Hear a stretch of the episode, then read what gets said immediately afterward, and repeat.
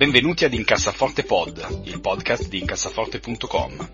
Carlo, Tommaso ed io cercheremo di aiutarvi ad avere una vita finanziariamente più serena ed equilibrata, evitando se possibile di spendere soldi in stupidaggini ed investendo i vostri risparmi in modo sensato. Incassaforte Pod, il podcast di diventare ricchi. Oh, un'ultima cosa, questo podcast ha solamente scopo informativo ed il contenuto non è da intendersi come sollecitazione all'acquisto o alla vendita dei prodotti finanziari discussi. Buon risparmio! Salve a tutti e bentornati ad una nuova puntata di Incassaforte Pod. Io sono Andrea Alfieri, con me c'è come sempre Tommaso De Benetti. Ciao a tutti. E eh, Carlo Dividendi, direi, visto che ci hanno segato i dividendi di un terzo delle nostre azioni. Di qualsiasi cosa. bene, Ciao bene. Eh, ben ritrovati, è stata adesso settimana, devo dire, relativamente tranquilla sui mercati perché non si fa più di più 3, meno 3, che di questi tempi è sempre, è sempre poca roba.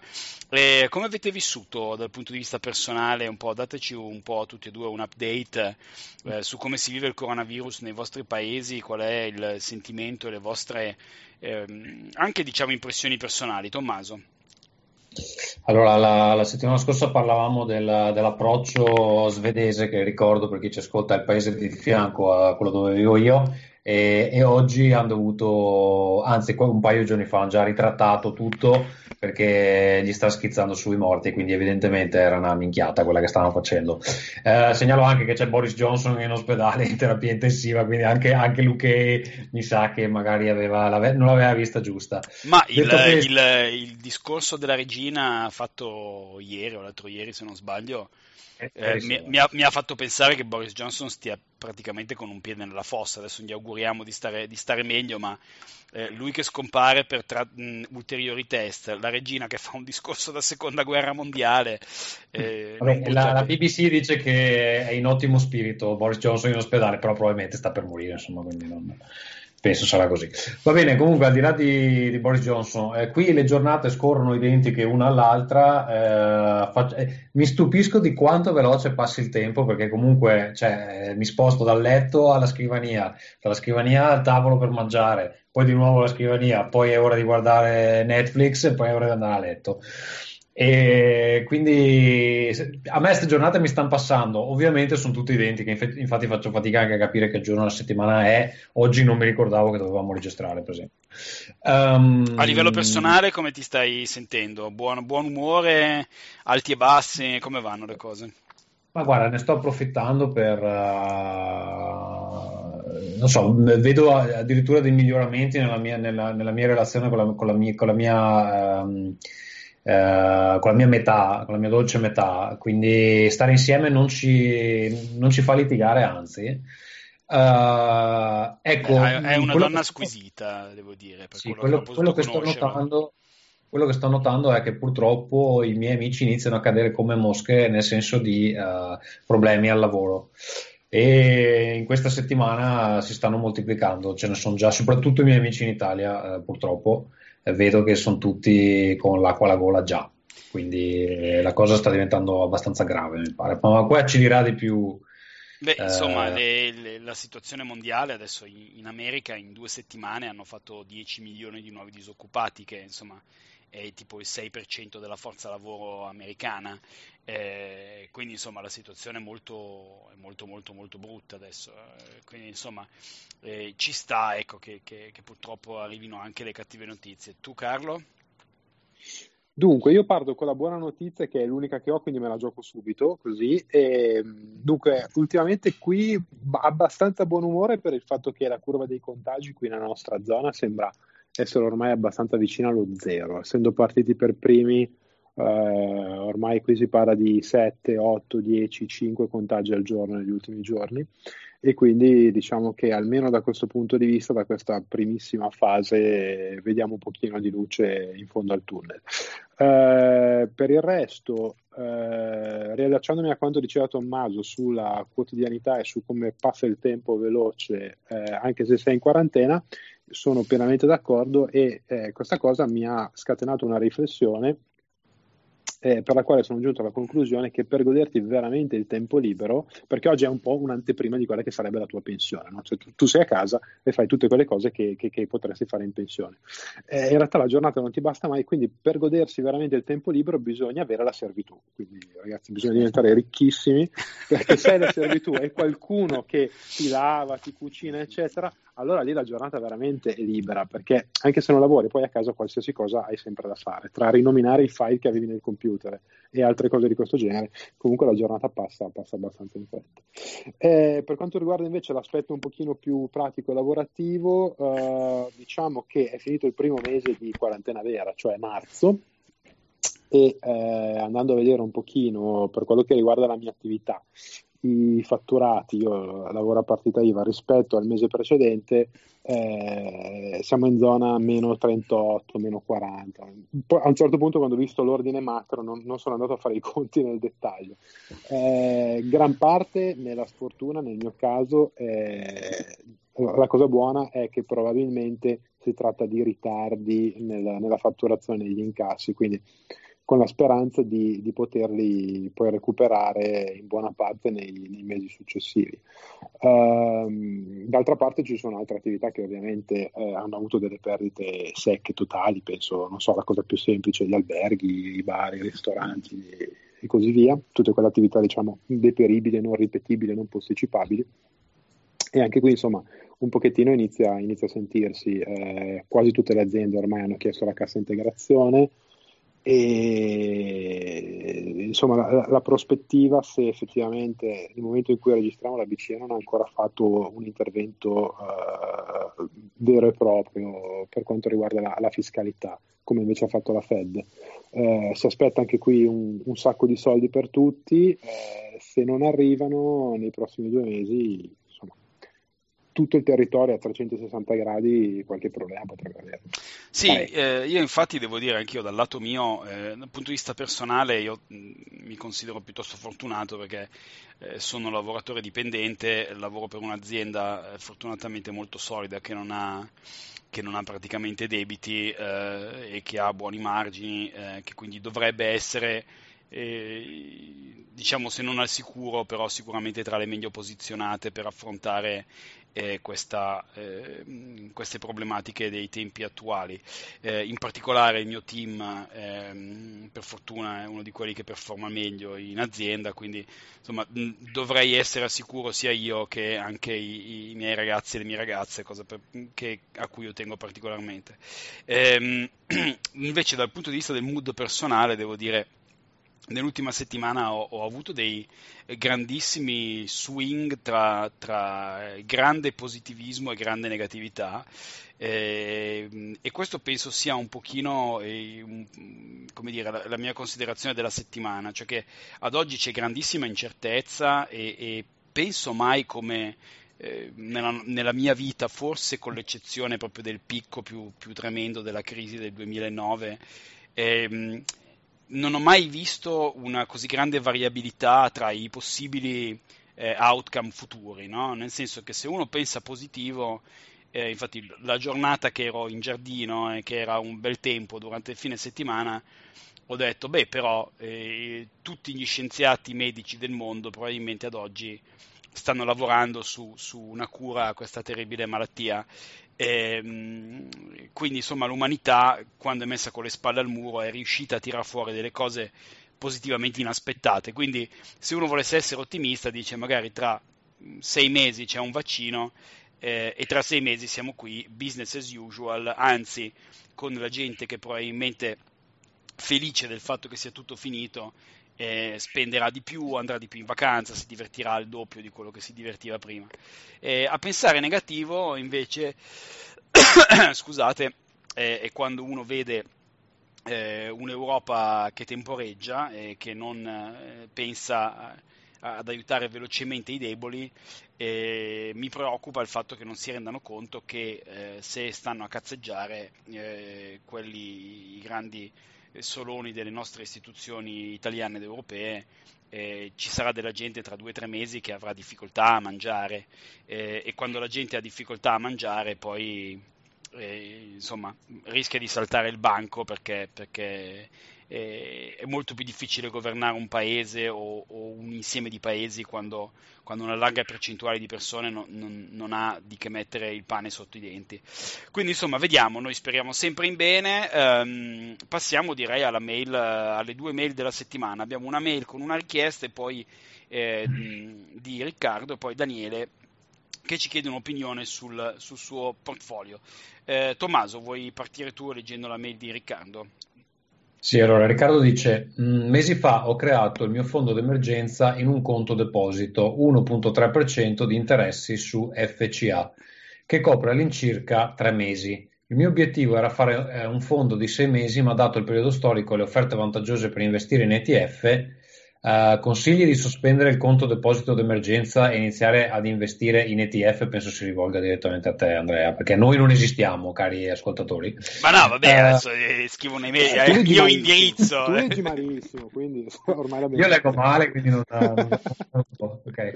Allora, poi, mi, eh, poi continua. So che è una decisione molto soggettiva, ma siccome ora per una serie di vicissitudini sono tornato a vivere dai miei genitori e ho praticamente zero spese, eh, e grazie a Dio ancora un uh, lavoro. Carlo, rispondi tu. Cosa, come uh, la vedi tu? Ehm, ma direi che se effettivamente eh, è tornato a vivere dai genitori, quindi tutta la parte dei costi fissi o quasi, eh, a meno che non contribuisca in maniera importante con, con la famiglia, ma se no non l'avrebbe scritto, quindi immagino di no, eh, può anche permettersi di avere diciamo, un portafoglio, non dico 100% azionario ETF, ma anche 90-10. Eh, io comunque un 3-4 mesi di liquidità me li terrei sempre. Io ho una domanda, eh, cioè perché lui è tornato a, lavorare, a, a vivere dai genitori eh, pensando che i genitori comunque possano mantenerlo, ma è sicura sta roba? Perché cioè, mi pare improbabile che tutti quanti siano in cassa integrazione, tagliano lo stipendio e qua e di là e le pensioni non vengano toccate. Ma allora, io infatti quello che, quello che volevo, la mia opinione eh, sarebbe, uno, allora, verificare bene appunto quanto solida sia la situazione dei genitori, perché eh, se eh, ammettiamo i genitori sono in pensione ma hanno già la casa pagata, è chiaro che mh, adesso in Italia molti sono proprietari, quindi immagino che questa sia un po' la situazione. Se sono in tre, di cui lui che ha un lavoro e quindi potenzialmente può partecipare alle spese, due genitori magari pensionati o comunque con un lavoro stabile, diciamo che è una situazione, immaginando poi che Riccardo sia anche giovane, eh, si può pensare di essere un pochino più aggressivi con, con l'allocazione. Eh, l'unica punto di domanda e, e, diciamo attenzione che io mh, direi in queste situazioni eh, ci sono purtroppo dei, dei, dei rischi eh, quindi è la ragione per la quale eh, secondo me vale la pena essere magari anche un po' più conservativi. Io lo sono normalmente più conservativo eh, perché, perché, non si sa mai, cioè io ad oggi dico, beh, io adesso ho un lavoro, dicevo prima, che teoricamente dovrebbe essere, eh, dovrebbe essere al sicuro, ma chi lo sa. Io sono l'unico con un lavoro in famiglia perché mia moglie ha dovuto mollare il suo per, per seguirmi quando ci siamo trasferiti. E, e, quindi io se perdessi il lavoro domani in casa entrerebbero zero. Eh, quindi io in questo momento sto tenendo una liquidità, ho, ho costruito una liquidità nel tempo piuttosto più elevata. Eh, anch'io direi, Riccardo, se sei giovane, se i tuoi genitori stanno bene, se la casa è pagata eh, e tu, le tue spese sono andate praticamente a zero, perché no? Eh, però appunto, come dice Tommaso, quando ci sono questi cambiamenti epocali, eh, insomma, possono succedere cose piuttosto inattese.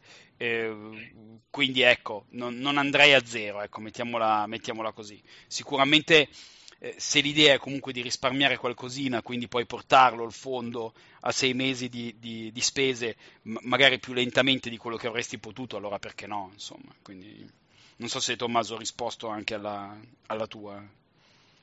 Sì, no, perché era una discussione che avevo con i miei genitori, banalmente iniziavano a chiedersi se, se dovevano aspettarsi un, un, un cambio di, di, erogazione e io gli ho detto guardate fatevi bene i conti quanto vi serve effettivamente per vivere un mese e, e, e mettete da parte il resto perché non, è, non tira aria insomma.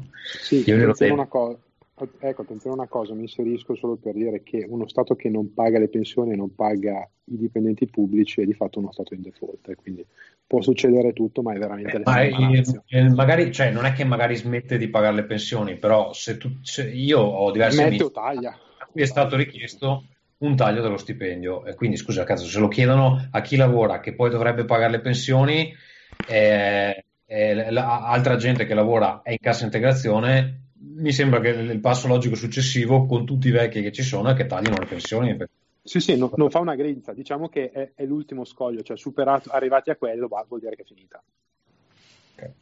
Sì, anch'io darei una probabilità piuttosto bassa, eh, anche perché poi i politici sanno che le persone anziane tendono a votare in più grande percentuale, quindi sono sempre gli ultimi che vanno a scontentare anche proprio per questioni eh, banalmente di, di calcolo. Guarda, di però Andrea, cioè, secondo me siamo in una situazione dove anche fare i normali calcoli elettorali, cioè non ci sono proprio i tempi tecnici, qua si parla di cosa succede nei prossimi 3-4 mesi, non... Diciamo, diciamo, sì, diciamo che più che un taglio della pensione è più facile ipotizzare una patrimoniale piuttosto. Sì, perché, perché stato, poi in realtà fatta, lo... ad esempio in Russia sì. una quindicina di giorni fa, un sabato notte sono arrivati hanno, hanno portato via l'1% dei, dei conti correnti. Quindi insomma, diciamo che ecco, non, non, secondo me siamo... Eh, ecco, è buona norma come al solito, questo è uno dei momenti in cui spendere meno di quanto entra è, è sempre una buona idea. Perché se poi vi tagliano lo stipendio o appunto saltano i bonus dell'anno o per X ragioni vi abbassano la pensione, se voi vivevate già con il 75% di quello che entrava in casa, e se poi vi tagliano del 20% vi avanza ancora qualcosa. Quindi insomma, in generale in momenti di grande difficoltà è sempre positivo eh, essere un pochino diciamo al riparo da a, a, avere, avere, una situazione finanziaria conservativa. Ehm, Daniele invece ci fa la domanda sul portfolio. Tommaso. Sì, allora ci dice, uh, per darvi un po' di contesto, ho 29 anni, lavoro da dipendente e l'anno scorso ho comprato casa con la mia compagna con un mutuo, motivo per cui fino a poco fa ho avuto molta liquidità e poche posizioni aperte. Il mio orizzonte temporale è sui 15-20 anni e il mio portafoglio target è così composto, 25% bond, 65% stock, 5% immobiliare, 5% peer-to-peer più cripto. Domande. Bond. L'ETF scelto uh, ha obbligazioni di durata 7-10 anni. Scusami, scusami Tommaso. Eh, Tommaso, hai già un, un, commento in generale sul, sul eh, allora, mi sembra che mh, mm, la quantità di bond è molto alta, sono, sono un orizzonte temporale di 15-20 anni e soprattutto perché lui è giovane. Uh, onestamente, boh, io farei molto meno bond. Però è anche vero che è un periodo in cui non si sa bene cosa fare, quindi non so. Cioè... Carlo? Diciamo che l'ETF non è un bond, più che altro. Puoi avere, puoi avere bond ETF. Beh, però, un bond, bond, ETF, no, dai. Bond ETF. Sì, ah, ci, ci, sono ETF indice okay. sui bond, dai. No, quello, ah, ok, ok. Quello sì. Uh, no, beh, a, a, parte la parte, la parte cripto e, e peer-to-peer, la parte immobiliare personalmente io non, non, non, mi azzardo a toccarla perché è una cosa che non conosco e sicuramente ci si, ci si può fare bene ma eh, non, non, saprei veramente come approcciarla. Ecco. Per il resto è, è, abbastanza vicino a quello che eh, sarebbe un 80-20 come allocazione di portafoglio stock. Però eh, io vi chiedo perché onestamente io non capisco, cioè 5% immobiliare sono titoli immobiliari o che ha proprio il 5% del Beh, guarda dopo nelle, c'è dopo nelle domande, quindi a ah, questo okay. punto andiamo sulle domande una per una, dai. Ok, ok. Allora, per i bond chiede, l'ETF scelto ha obbligazioni di durata 7-10 anni, ma ci sono anche le varianti eh, da 1 a 3 anni e da 3 a 5 anni. Ha senso comprare anche questi? Allora, ehm, se abbia senso o non abbia senso, questo poi lo deciderà Daniele. Eh, da tenere in conto questo, eh, più un bond è a lunga durata, più è sensibile ai cambiamenti del tasso di interesse. Eh, nel senso, facciamo una cosa molto, molto semplice, eh, un bond a un anno, eh, se i tassi di interesse eh, scendono di molto, eh, il suo valore salirà di poco. Un ETF, eh, un bond a 30 anni, se i tassi eh, scendono di molto, il suo valore aumenterà di moltissimo. Quindi questo cosa vuol dire?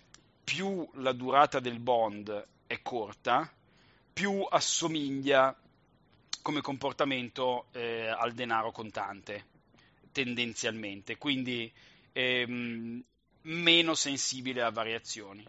Più invece a lunga durata, più è sensibile a variazioni. Allora, eh, la domanda che secondo me Daniele deve farsi è io per cosa voglio i bond eh, nel mio portfolio?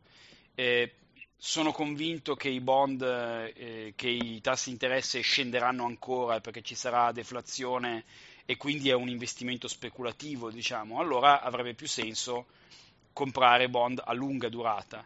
Eh, se invece l'idea è che i bond fungano da cuscinetto eh, in caso di crolli azionari, allora ha, ha senso magari prendere dei bond di durata un pochino più breve perché sono meno sensibili alla variabilità dei, dei tassi di interesse.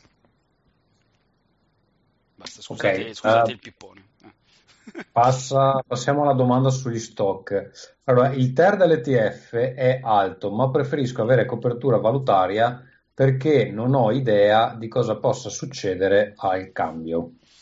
Non è neanche una domanda, è un'affermazione, penso. Sì, sì, no, penso voglia il commento. Adesso io ho cancellato quali erano poi i, dalla scaletta, quali erano poi specificamente gli ETF che lui utilizzava. Però utilizzava un ETF con un TR su 0,60, 0,50 che però ha la copertura valutaria. Ehm, quindi appunto eh, elimina dall'equazione eh, la fluttuazione del, del dollaro. Tu, eh, Carlo, cosa ne pensi in proposito? Che nel lungo periodo la protezione del cambio statisticamente è abbastanza rilevante io non spenderei di più per il, per il TER eh, del, della protezione del cambio. Tanto il cambio euro-dollaro, probabilmente, che è quello che sarà la base dell'ETF che vuole comprare, si muove sempre all'interno dello stesso range. È vero che in 20 anni, eh, in un range di variazione mediamente che può essere intorno al 20-25%, se lo spalmiamo vuol dire una media dell'1 all'anno. Sicuramente non sarà tutto sopra o tutto sotto, cioè non comprerà gli estremi, eh, però lo 0,60 invece lo paga tutti gli anni. Io non lo prenderei, soprattutto più è maggiore la, la, somma di denaro che voglio investire. Sì, eh, anch'io sono piuttosto d'accordo, eh, in particolare se ogni mese o ogni tot Daniele investe una certa cifra, eh, assorbe anche la variabilità del, del tasso di cambio no? nel lungo periodo.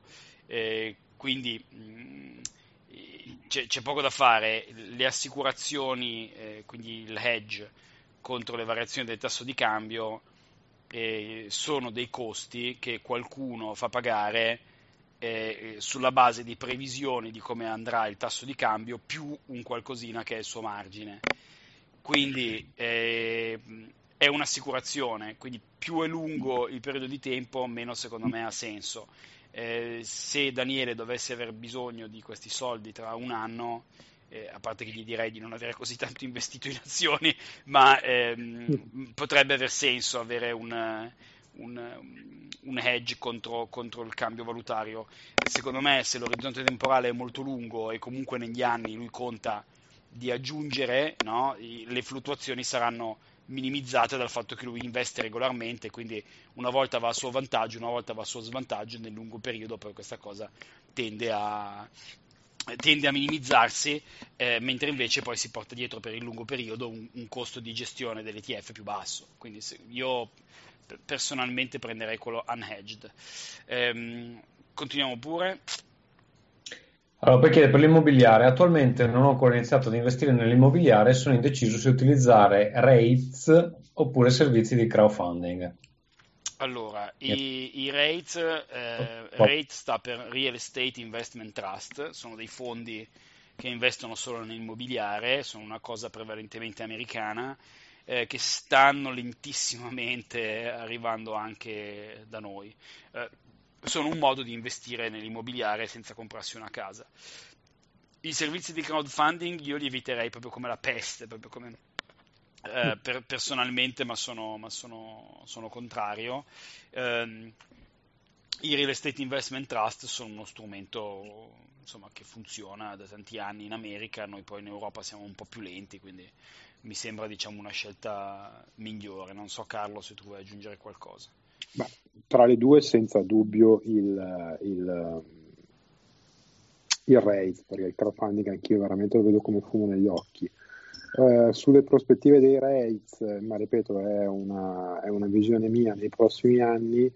Non so se con l'abbondare di liquidità che eh, si appresta a, ad arrivare sui mercati, l'immobiliare possa eh, veramente avere uno sviluppo particolarmente interessante. Ecco. Però un 5% ci sta sempre. Sì.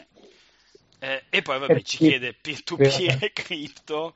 Ehm... Peer-to-peer io scherzo, scherzo, non vi chiedo nulla per non farvi incazzare, anche se io devo dire che un 5% del portfolio, se uno vuole provare, secondo me può anche provare, eh. O no? Io sono d'accordo con Tommaso. Devo dire che per quanto sì, secondo me le cryptocurrencies sono una cagata nucleare, eh, però quando uno mette, quando uno ha 29 anni, quindi si suppone non ancora moltissimi soldi e ancora tanti anni di, di, di lavoro davanti, quindi potenziale tanta liquidità. Eh, se vuoi mettere due lire sul bitcoin, eh, malissimo che vada, perderai due lire e invece se ti va di grandissimo culo eh, potresti guadagnarci anche dei soldi veri.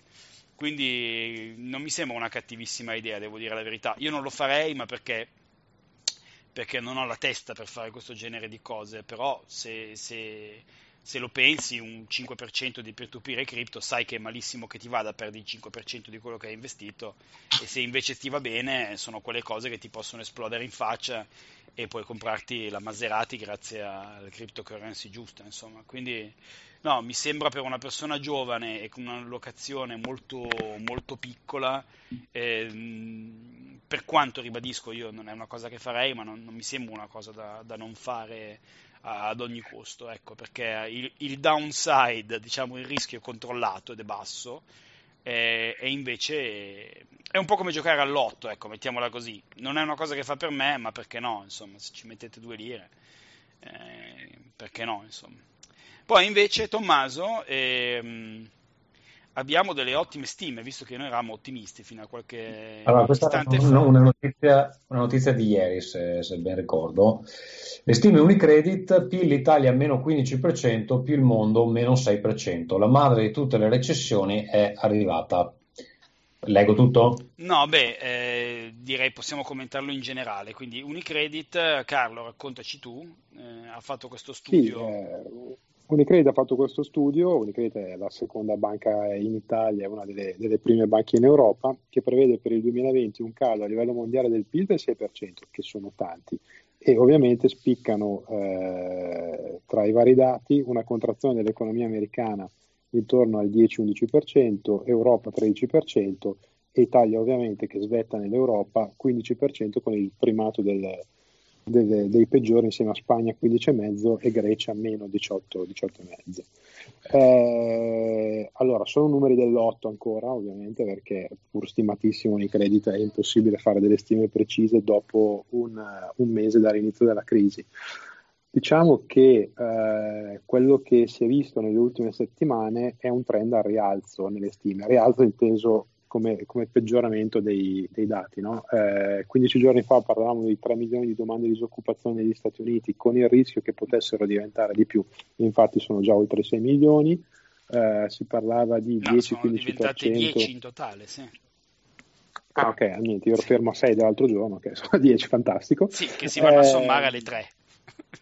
Ah, okay. Eh sì, perché sono i weekly claims, quindi ah, sì, hanno fatto 10 okay, milioni di disoccupati okay. in due settimane. Ok, sì. ok, non è fantastico. Eh, buona... esatto.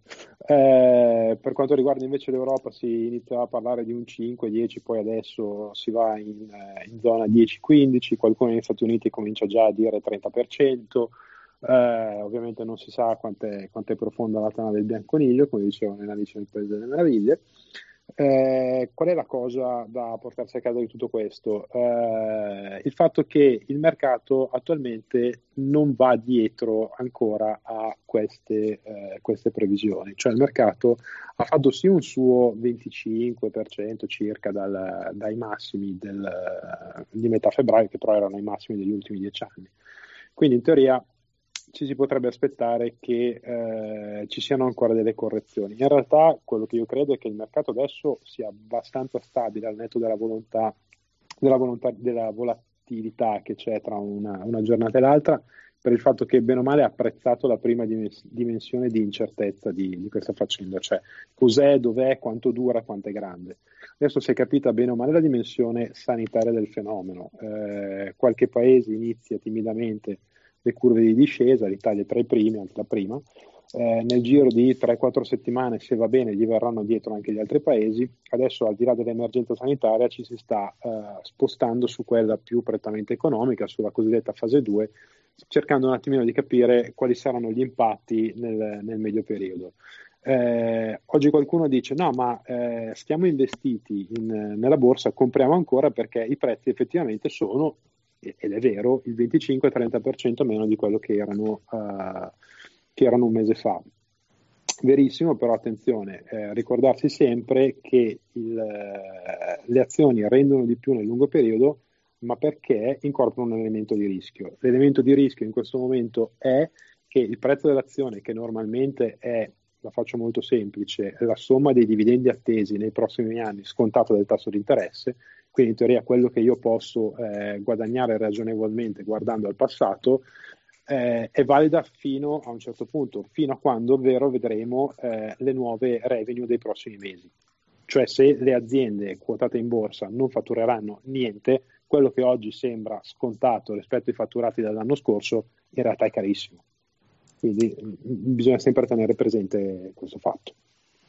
Eh, sì. Non so Andrea se... Sì, sì, sì, no, beh, eh, Adesso nessuno in realtà ha molto chiaro cosa potrà succedere, siamo tutti un po' a, a, a tirare i numeri dell'otto, come dicevamo.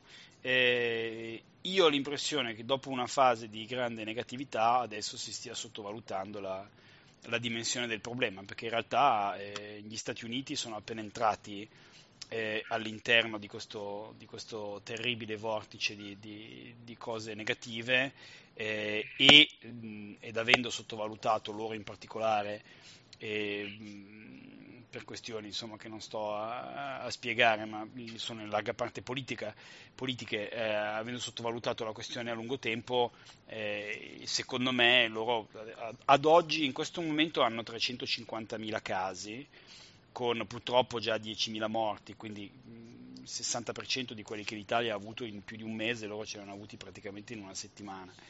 E, ehm, non mi stupirei di vedere un'America, adesso il presidente Trump eh, si è presentato uno o due giorni fa ad una delle sue eh, press conference, eh, o meglio direi quasi eh, eh, comizi politici camuffati da press conference, aggiornamento sul coronavirus eh, mostrando un best case scenario con 100.000 morti in America. Eh, 100.000 morti sono un sacco di persone e al, oltre alla dimensione principalmente terribile che è la tragedia umana, eh, c'è anche l'impatto poi economico di queste, di queste cose, perché quando 100.000 morti sono il tuo best case scenario, insomma, immaginiamoci worst case, ecco. quindi sono piuttosto d'accordo che ci sia un forte rischio di, di deprezzamento, però insomma, come dicevamo anche prima, eh, tra tre settimane trovano un vaccino, questa cosa scompare nel giro di, di una settimana, quindi attenzione che... Eh, non funzionano così i vaccini, Andrea. Comunque, eh, il, il, worst case scenario l'avevo letto ieri, è uscito un articolo molto interessante con tre scenari per l'America, sono tutti pessimi. Eh, l'avevo anche eh, condiviso su Twitter. Sono tutti pessimi, però quello migliore appunto è intorno ai 100.000 morti, quello peggiore se ben ricordo è fra i 2 e i 4 milioni di morti, cioè tanta gente. Eh, eh sì, sì, sì, sì. No, non penso che arriveranno a worst case scenario perché adesso anche Trump ha capito. Eh, 2 milioni di morti è un olocausto. Io non sono così convinto. Anche se a capitoli, se, cioè, vabbè. Beh, insomma, vediamo, vediamo, speriamo, cerchiamo di... Passiamo ai così della settimana, dai, cerchiamo di essere un po' più... Eh, chiudere su una nota ottimistica. Tommaso, cosa ci suggerisci tu? Assolutamente, vi consiglio una roba non ottimistica. Bene. Eh, allora, è un nuovo film di Netflix, Netflix che con i film è stata un po' uh, meno... Uh, diciamo che mentre con le serie TV uh, eh, comunque ha cambiato un po' tutto il mercato, eccetera, con i film ci ha messo un po' ad ingranare, però adesso finalmente sta uscendo della roba interessante. Questo è un film spagnolo uh, che in italiano credo uh, si chiami Il Buco, in inglese si chiama The Platform. Quindi due cose diverse e in spagnolo penso che sia proprio il buco perché parlano del buco molto spesso. Di cosa parla? Parla di questo tizio che si sveglia in questo piano di uh, cemento dove c'è un letto, c'è lui, c'è un altro tizio, un altro letto e poi un buco sotto e un, un buco sopra. Uh, ogni piano è numerato e quello che succede è che ogni giorno scende una piattaforma, da cui il nome inglese The Platform, su cui c'è del cibo. Qual è il, il quid del film, che questi qua sono chiusi dentro sto posto qua, eh, ogni mese cambiano piano, non sanno quanti piani ci sono, possono vedere sopra, possono vedere sotto, eccetera, e il cibo parte come, cioè questa piattaforma parte dall'alto come tavola imbandita, parte dal piano 1, si ferma al piano 1, quelli del piano 1 mangiano, poi eh, riparte, quelli del piano 2 mangiano, eccetera, e deve arrivare in fondo. Cosa succede? Che quelli, quelli sopra mangiano tutto quello che possono mangiare e dopo un certo numero di piani non c'è più un cazzo. E quindi se tu sei sfigato e sei chiuso nel, nel, nel, sei nel piano sbagliato, cioè rischi di dover mangiare uh, o le briciole degli altri o proprio non ti arriva niente. Questa è la premessa del film. E poi c'è tutto il discorso dei vari personaggi che lui incontra perché rimani confinato nella stanza con st- la stessa persona finché o non esce l'altra persona, perché dopo un tot di mesi possono uscire, o uh, succede qualcos'altro, adesso non sto qua a spo- spoilerarvi, e, e, a un certo punto il protagonista cerca di capire un po' perché sta succedendo questa cosa, come eventualmente fermare questa, questa procedura, eccetera. Però è tutta una metafora molto esplicita, molto sbattuta sul tavolo di come funziona la nostra società, cioè che se sei ai piani alti ti mangi tutto, e se sei ai piani bassi uh, non ti arriva un cazzo, ma, ma pur nella tua grettezza, nella, nella, cioè non c'è nessun tipo di solidarietà nemmeno fra i poveri, che infatti si ammazzano per... Uh, per uh, Sembra una specie di versione più maligna di The Cube, diciamo. Come... Sì, sì, allora, anche a me è venuto The Cube. In quella, in quella zona lì, The, The Cube,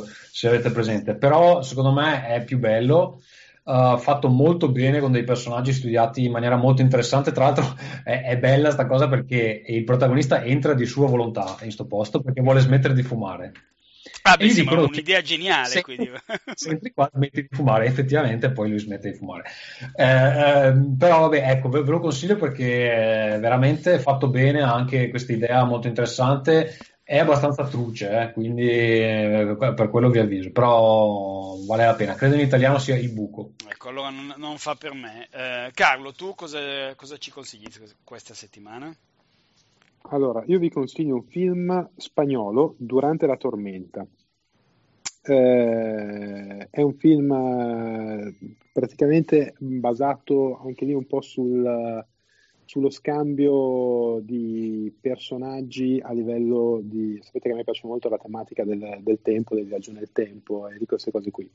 E, eh, è un film che parla di eh, un ragazzino che assiste a un, a un evento particolare e eh, viene, viene, a mancare perché viene investito da una macchina nel 1989, il giorno della caduta del muro di Berlino e ehm, quella sera sulla, sulla, sua città c'è una tempesta di dimensioni gigantesche e eh, 30 anni dopo, al, al giorno di oggi, eh, gli occupanti della casa dove viveva quel bambino eh, si collegano a, eh, insomma, a, una, a un televisore, riescono insomma in qualche modo, ve la faccio molto breve per non rovinarvi neanche troppo la sorpresa, a comunicare a questo bambino e lo salvano. Quindi gli dicono guarda che succederà che avrai un incidente e eh, e cerca di evitarlo. Il bambino si salva e da lì naturalmente eh, questo fatto, sì, da una parte ha salvato dal bambino e dall'altra ha completamente cambiato la, la, vita futura di tutti i protagonisti, che quindi si ritroveranno in un mondo completamente diverso che non conoscono e naturalmente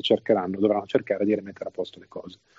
Eh, perché è bello? Intanto perché eh, a me piace molto il, il cinema spagnolo, non arrivano da noi tante cose in Italia, però a volte ci sono dei film di genere, a volte dei gialli, a volte dei thriller, a volte dei eh, dei mix un po' di, di, di cose che sono, sono, molto interessanti.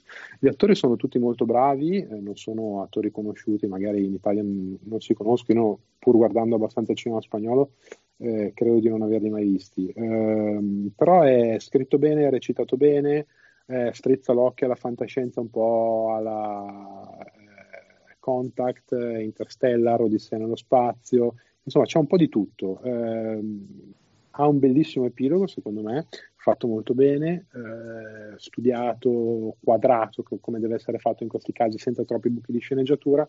Dategli un occhio perché secondo me merita. Bene, interessante, interessante. Ehm, io invece questa settimana volevo consigliare una cosa su eh, nba.com. Eh, nella sezione video, eh, ieri, eh, quindi no, il 5 di aprile, avevo trovato una selezione di classic games eh, visionabili eccezionalmente a gratis, quindi anche per noi normali pezzenti che non abbiamo eh, l'abbonamento a, a NBA Live. Ehm, mi sono visto un bellissimo Game 6 delle finali di, di conference western del 93 tra San Antonio e Phoenix, una Phoenix bellissima con Charles Barkley ancora abbastanza magro. Ehm, però eh, ho controllato pochi minuti fa e non li vedevo più quindi provate ad andare su nba.com nella sezione video vedere se vi sbuca eh, come seconda cosa consiglio invece in caso non funzionasse appunto nba.com eh, un sito che ho trovato molto utile eh, che si chiama Worldometers ehm, quindi diciamo i, i come dire, i, i, i, mondometri, come un gioco di parole tra mondo e cronometri, che eh, ha tutta una serie di contatori, eh, tra cui eh, il numero di persone eh, nate, piuttosto che il numero di blog post scritti, piuttosto che tutta una serie di cose diciamo, simpatiche, statistiche diciamo, sul, su quello che succede nel, nel, nel, pianeta ed è anche incidentalmente ha una sezione coronavirus eh, che è anche aggiornatissima ed è aggiornatissima anche per paese, quindi poi uno può andare a fare un drill down eh, per paesi, all'interno dei paesi ci sono anche gli, le regioni, eccetera, è veramente molto ben fatto. Eh, se volete informarvi e stare sul pezzo sui numeri, ci sono tutta una serie anche di grafici che poi potete riutilizzare. Quindi worldometers.info, è scritto world come mondo, ometers, quindi worldometers.info. Eh, comunque metterò il link nelle show notes. Um, Tommaso, Carlo, avete qualcosa da spammare? Tommaso? No, niente, grazie. Niente, dove ti possiamo trovare? Seguire? Potete trovare nell'etere, uh, in particolare su Twitter, a @tdevenetti. Perfetto. Carlo, tu hai qualcosa da suggerire? Io vi do un consiglio, se siete a casa in questi giorni e avete voglia di un dolce... E dovreste essere a casa. E dovreste, dovreste, esatto. E visto che si avvicinano anche le festività pasquali, andate su Giallo Zafferano e cercate la ricetta del tiramisù eh, preparato da Gino Massari. Provatelo perché il tiramisù ovviamente è un dolce che conoscono tutti, lo, sa, lo sapranno fare tutti, è il dolce classico delle mamme, delle famiglie italiane, però eh, questa ricetta qui con gli ingredienti classici seguitela bene perché se la fate bene ha un qualche cosa in più ovviamente del maestro. Ah, molto bene. Mi, mi, domando la quantità di traffico internet eh, relativo alla cucina che intercetta già Zafferano deve essere il 99.8%. esatto. Ma devo, devo dire che ha, ha, ha, comunque delle. Io ho provato una, una dozzina di, di, ricette loro, sono tutte globalmente molto ben fatte. No, no, no, ma hanno tutto sicuramente, però praticamente hanno disintegrato la concorrenza perché hanno anche un potere uh, SEO veramente notevolissimo. Eh beh, insomma, sì, Se sì, vogliono sì. mandarci delle torte, noi sul veriero ah. di Vanguard le mangiamo un, bello, un bello sponsor uh, giallo zafferano in cambio de, Giallo Zafferano esatto. by Vanguard e su questo io esatto. sono Andrea Alfieri, vi ringrazio molto e ci sentiamo settimana prossima. State a casa, fate i bravi, ciao ciao ciao. Ciao ciao.